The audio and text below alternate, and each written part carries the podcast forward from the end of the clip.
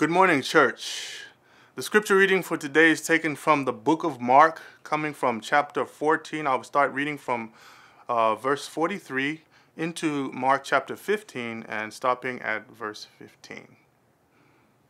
And immediately, while he was still speaking, Judas came, one of the twelve, and with him a crowd with swords and clubs from the chief priests and the scribes and the elders.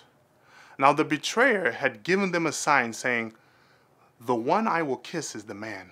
Seize him and lead him away under guard. And when he came, he went up to him at once and said, Rabbi! And he kissed him. And they laid hands on him and seized him. But one of those who stood by drew his sword and struck the servant of the high priest and cut off his ear. And Jesus said to them, Have you come out as against a robber with swords and clubs to capture me? Day after day I was with you in the temple teaching, and you did not seize me. But let the scriptures be fulfilled. And they all left him and fled. And a young man followed him, with nothing but a linen cloth about his body. And they seized him. But he left the linen cloth and ran away naked. And they led Jesus to the high priest. And all the chief priests and the elders and the scribes came together. And Peter had followed him at a distance, right into the courtyard of the high priest. And he was sitting with the guards and warming himself at the fire. Now the chief priests and the whole council were seeking testimony against Jesus to put him to death, but they found none. For many bore false witness against him but their testimony did not agree. And some stood up and bore false witness against him, saying, We heard him say, I will destroy this temple that is made with hands, and in three days I will build another not made with hands. Yet even about this their testimony did not agree.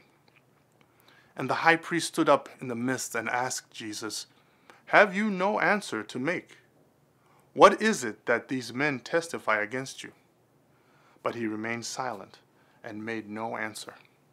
Again, the high priest asked him, Are you the Christ, the Son of the Blessed? And Jesus said, I am. And you will see the Son of Man seated at the right hand of power and coming with the clouds of heaven. And the high priest tore his garment and said, what further witnesses do we need? You have heard this his blasphemy. What is your decision? And they all condemned him as deserving death. And some began to spit on him, and to cover his face, and to strike him, saying, Prophesy! And the guards received him with blows. And as Peter was below in the courtyard, one of the servant girls of the high priest came and seeing Peter warming himself, she looked at him and said, You also were with the Nazarene Jesus. But he denied it, saying, I neither know nor understand what you mean. And he went out into the gateway, and the rooster crowed. And the servant girl saw him and began again to say to the bystanders, This one is one of them. But again he denied it. And after a little while, the bystanders again said to Peter, Certainly you are one of them, for you are a Galilean. But he began to invoke a curse on himself and to swear, I do not know this man of whom you speak. And immediately the rooster crowed a second time. And Peter remembered how Jesus had said to him, Before the rooster crows twice, you will deny me three times. And he broke down and wept. And as soon as it was morning, the chief priests held, a consultation with the elders and the scribes and the whole council, and they bound Jesus and led him away and delivered him over to Pilate. And Pilate asked him, Are you the king of the Jews? And he answered, You have said so. And the chief priests accused him of many things. And Pilate again asked him, Have you no answer to make? See how many charges they bring against you. But Jesus made no further answers, so that Pilate was amazed. Now at the feast, he used to release for them one prisoner for them for whom they asked. And among the rebels in prison who had committed murder in the insurrection, there was a man called Barabbas. And the crowd came up and began to ask Pilate to do as he usually did for them. And he answered them, saying, Do you want me to release for you the king of the Jews? For he perceived that it was out of envy that the chief priests had delivered him up. But the chief priests stirred up the crowd to have him release for them Barabbas instead. And Pilate again said to them, Then what shall I do with the man you call the king of the Jews?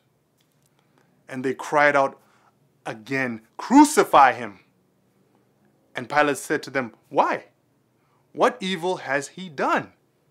But they shouted all the more, Crucify him! So Pilate, wishing to satisfy the crowd, released for them Barabbas, and having scourged Jesus, he delivered him to be crucified. This is the word of the Lord. Thanks be to God.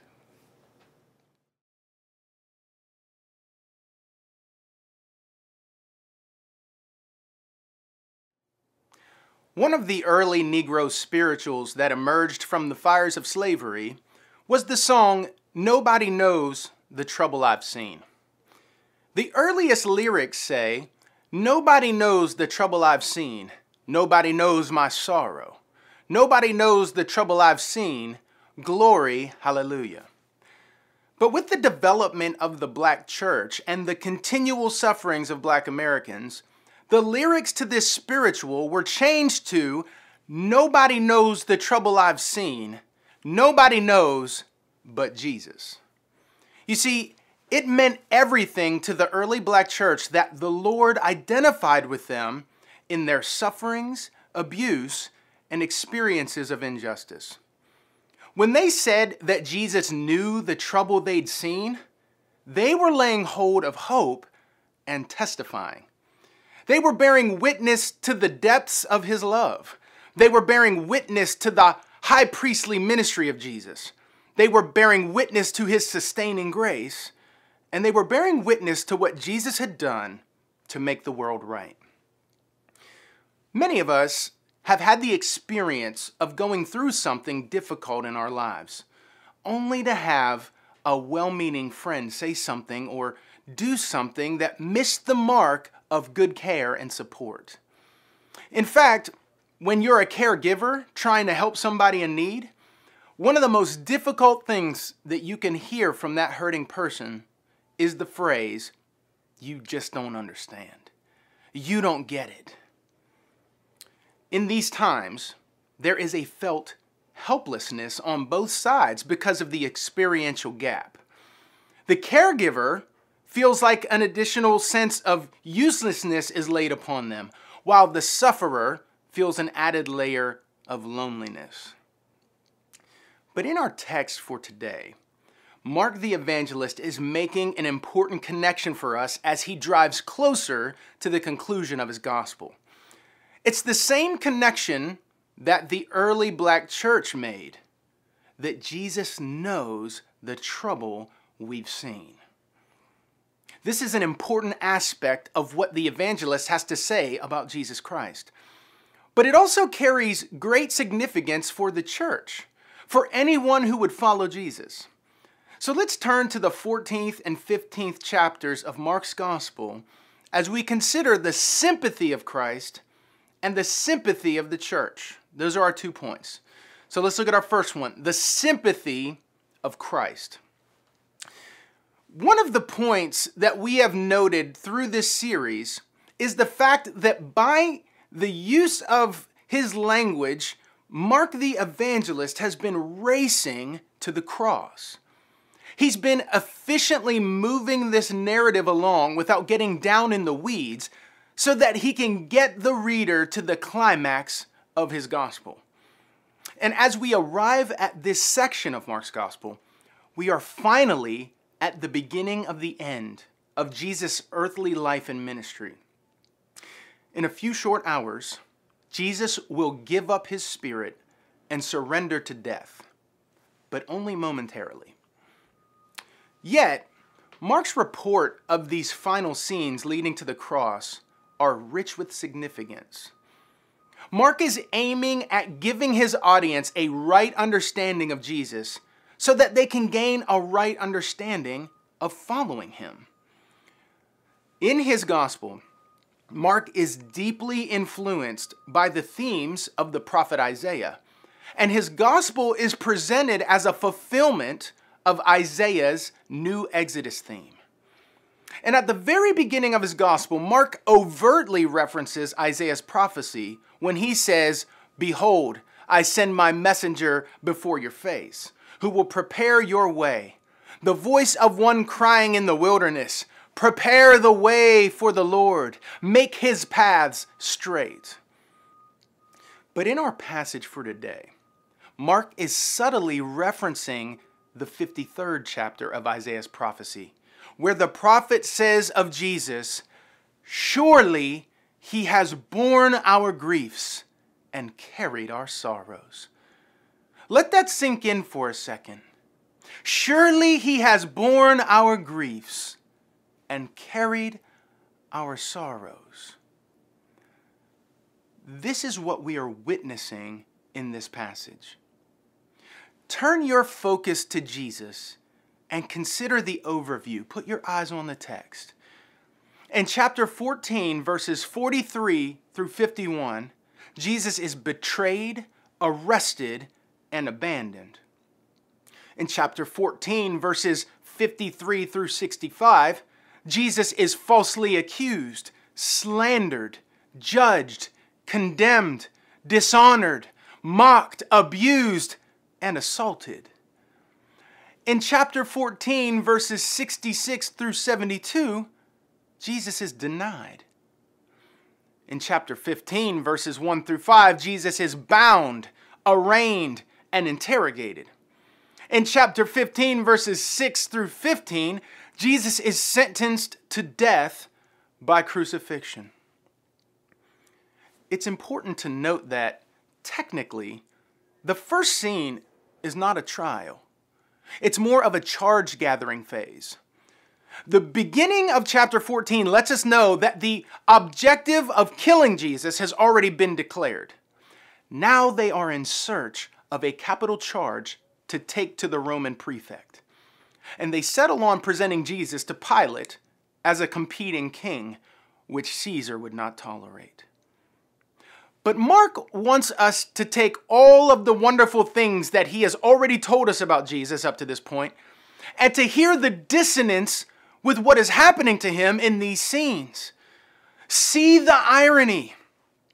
The faithful one is betrayed, the liberator is arrested, Emmanuel is abandoned, the Word made flesh is accused and slandered, the judge is judged the Prince of Peace is abused and assaulted. The answer is interrogated. The Lord of Life is sentenced to die. But how could this be? Why is this happening to him? The answer echoes down through the ages from the prophet Isaiah. Surely he has borne our griefs and carried our sorrows. It's because of the sympathy of Christ, his willingness to take our pain into his heart and to bear in his body the suffering and sorrow that we experience in this sin cursed world. In this moment, he has not yet become the sacrifice for sin, but he has indeed become a merciful and faithful high priest. This series of scenes is giving us an understanding of why the writer of Hebrews would say this For we do not have a high priest who is unable to sympathize with us.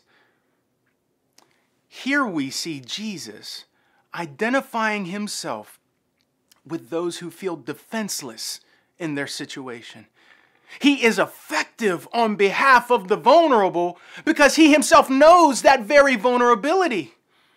Do you see it?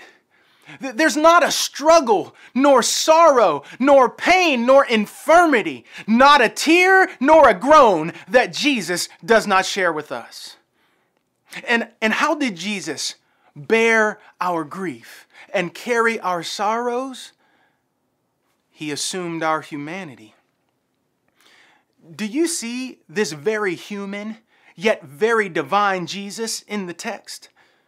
The Son of God assumed our human nature without laying aside his own divine nature. In this way, he was not only able to feel and experience our suffering and grief, but he also possessed a deep awareness of how far the human experience is from where the human experience was meant to be in joyful union with God. In this way, his suffering was all the more magnified because he knew the disparity. And not only did he experience our sufferings as a true human being, not only did he experience our indignities and pains, he also carried our sins and their punishment. Our burdens were laid upon him, though he was sinless and innocent, as this text emphatically declares his innocence on the lips of different characters in the scenes. Jesus knew what it was like to be weary, to hunger and thirst, to be homeless and friendless, to be maligned, disrespected, and slandered. He knew what it was like to be wounded by enemies, deserted by friends, to be taunted by men, to be tempted by Satan, to be forsaken by God. This is how he bore our griefs and carried our sorrows. But Mark is saying to you and me, what is your grief and sorrow? Is it sin? Jesus canceled it. Is it sickness? Jesus carried it. Is it a broken body? Jesus assumed it to heal it. Is it loneliness? Jesus lived it. Is it anger, impatience, fearfulness, anxiety? Jesus bore the curse at the source of these afflictions. Has your love been rejected? Has your confidence been betrayed? Have you suffered cruel treatment? Have religious people hurt you? Jesus walked these dark paths before you and he gets it. Is it poverty or humiliating circumstances? Jesus knew homelessness, and his humiliation knew no bounds. Are you grieving loss? Jesus knew the feel of hot tears streaking his face when he stood at the graveside of his friend Lazarus. But he would sweat drops of blood, and his mental health would crumble at the devastating idea of losing his relationship with his Father. Do you have a criminal record? Well, in this passage, Jesus was in handcuffs, and if they had orange jumpsuits in the first century, Jesus would have been wearing one. Have you been arrested under false pretenses? Jesus understands your situation from personal experience. Have you experienced injustice? Behold the lynch mob having their way with Jesus as they drag him to the lynching tree known as the cross no matter who you are, or what you've done, or where you've come from. I want you to see Jesus today as a Savior perfectly suited to your needs. You can search all over and you won't find anybody like Him. Nobody can outdo his work. Nobody can outshine his glory. No one can outperform his promises. Nobody can outmaneuver his plans. Nobody can outsmart his wisdom. Nobody can outnumber his blessings. Nobody can outmatch his care. Nobody can outgun his protection. And nobody can outrun his love. There is nobody like him. He is a high priest who is able to sympathize with you and present you before the Father without stain or blemish. There is no infirmity, which Jesus did not bear before you. And there is no infirmity that Jesus did not bear for you. There is no more that he needs to endure to sympathize with you no rougher path for him to take, no deeper sorrow for him to experience, no more bitter cup for him to drink, no darker moment for him to face, no greater sin that he needs to carry in order to identify with you, understand you, comfort you, and save you. And it's this knowledge that awakens love and inspires our confidence and deepens our hope and renews our joy and releases our praise. And if Christ patiently bears and tenderly sympathizes with our infirmities, then we must be as patient and tender with our neighbors as they suffer theirs. This is what it means to follow Jesus and to be like him. And this brings us to our second point, where we see the sympathy of the church. This text surely gives us cause for weeping and mourning over our own sin and our complicity in the sufferings and death of Christ. But it also gives us a vision for a new way of life. Remember, this is one of the major emphases in this gospel, and it is the theme of our series, Following Jesus. The call to follow Jesus is not terminated at an earlier point in this gospel. It carries through the entire story. This means that the narrative details that we are given here are not only meant to teach us about the life of Jesus, they are meant to give particular shape to our lives as his followers. It's meant to shape our perspective on suffering, opening up our hearts to its redemptive potential it's meant to shape how we deal with opponents. Jesus wouldn't even dehumanize or sin against the people who were torturing him, slandering him, and plotting to get him murdered. It's meant to lead us into the right kinds of trouble, the kind that is focused on benefiting our neighbors. You know, that will get you in trouble when you seek the interests of your neighbors over your own. This series of scenes are meant to shape the way that we use our own power, whether it's the power of our words in people's lives, or the power of our influence, the power of our networks, or the power of our resources. And it also shapes how we are to deal with abusive power. We expose it, we confront it, and we work against it. We don't conceal it for the purposes of trying to protect something that is evil we work against it. This text calls us to great courage in identifying with Jesus, naming ourselves as his people. It's not difficult to see in the text the negative light in which the disciples in general are cast for fleeing from Jesus, and the negative light in which Peter specifically is cast for denying Jesus. This passage gives us our ultimate pattern and paradigm for life and death.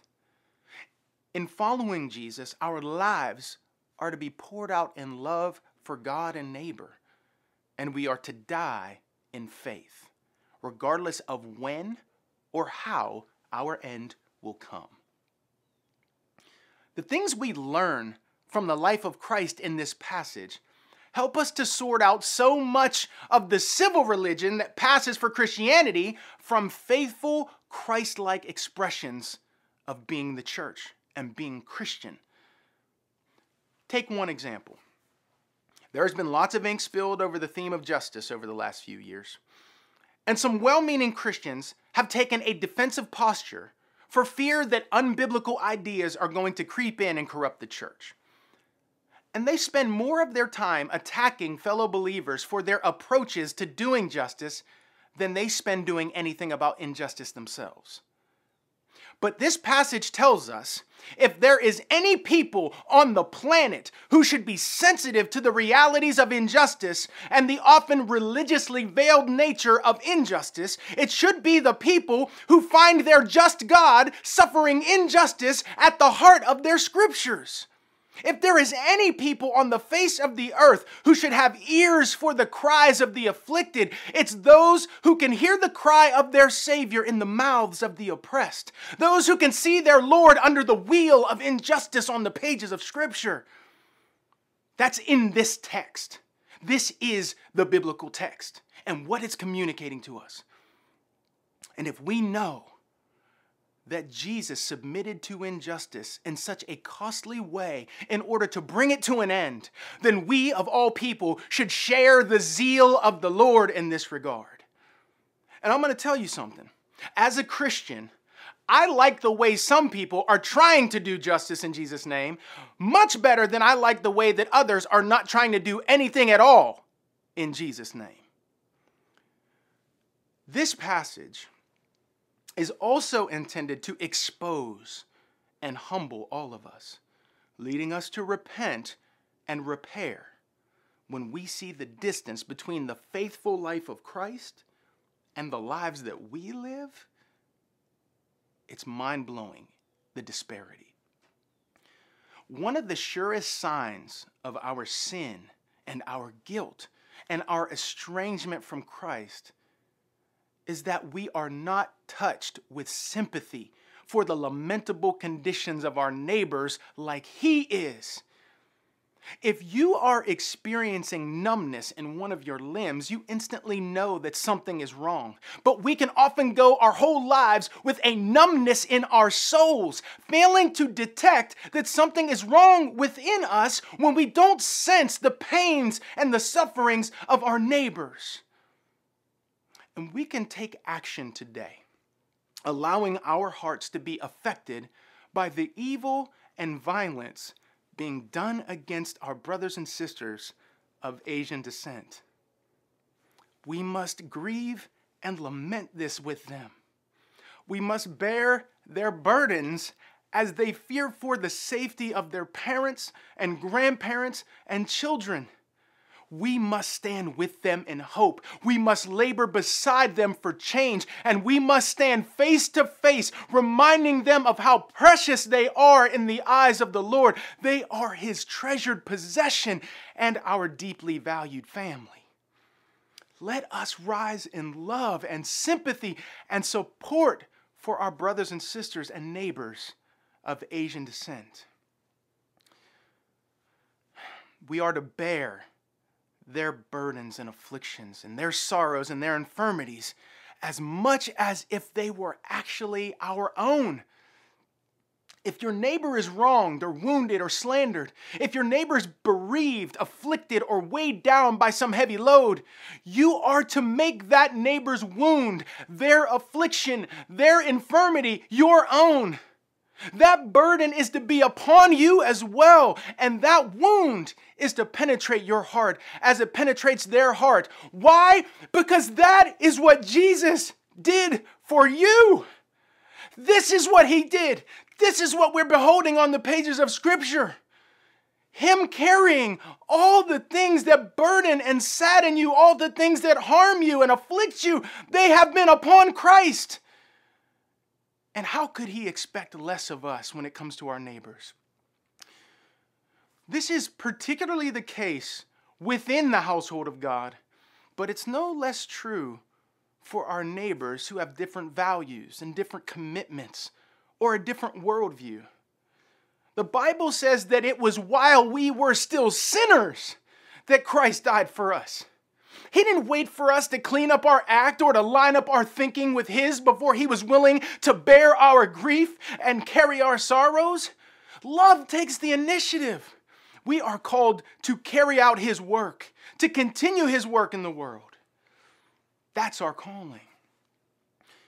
In this passage, Mark lays the foundation for understanding what the sympathy of Christ means for the church. To put it plainly, by virtue of our union with Christ, with this sympathetic Jesus presented to us in this text, we, his people, are to share that very mode of sympathy with our friends and our neighbors. In this passage, Jesus willingly enters into the entire catalog of human grief and sorrow to redeem us from the curse. So let the church of God continue this work of Christ with the mind of Christ through the Spirit of Christ for the glory of the triune God. Let's pray. Father, Son, and Spirit, we give you praise for your word that searches our hearts that identifies our sin and our need and then announces the hope that we can have in Jesus the hope of cleansing, the hope of renewal, the hope of motivation and strength, the hope of sustaining grace. Lord, we need it all to be your people in the world. And Lord, we pray, asking your forgiveness on this day for the ways in which our hearts have been numb to the cries and the sufferings of our neighbors. Lord, we ask that you would forgive us for our grievous sins and hardness of heart because we have failed to love our neighbors like you have loved us. Lord, forgive us. But don't just forgive us, renew us, change us, strengthen us, discipline us, get us on the way to the cross. Get us in cross bearing mode so that we can bear witness to the hope of Christ. Lord, we want to pray once again a special grace over our brothers and sisters in our congregations who are of Asian descent, who are wrestling through all of the mix of emotions and the fears and anxieties and the concerns, and having to put up with people who are even kicking them when they're down, telling them that they shouldn't feel the way they feel. Lord, we pray that you would rebuke the devil. We pray that the people of God would not allow the devil to use them and to grind their neighbors under their feet with their harsh comments and misunderstandings and ignorance. Lord, we pray for our brothers and sisters that you would bear them up, and we pray that we would be the instruments of you bearing them up. We pray that you would show them your care and your grace and your mercy, and we pray that your church in this country would push back against the darkness. We pray for renewal and revival, Lord. We ask it all in Jesus' name. Amen.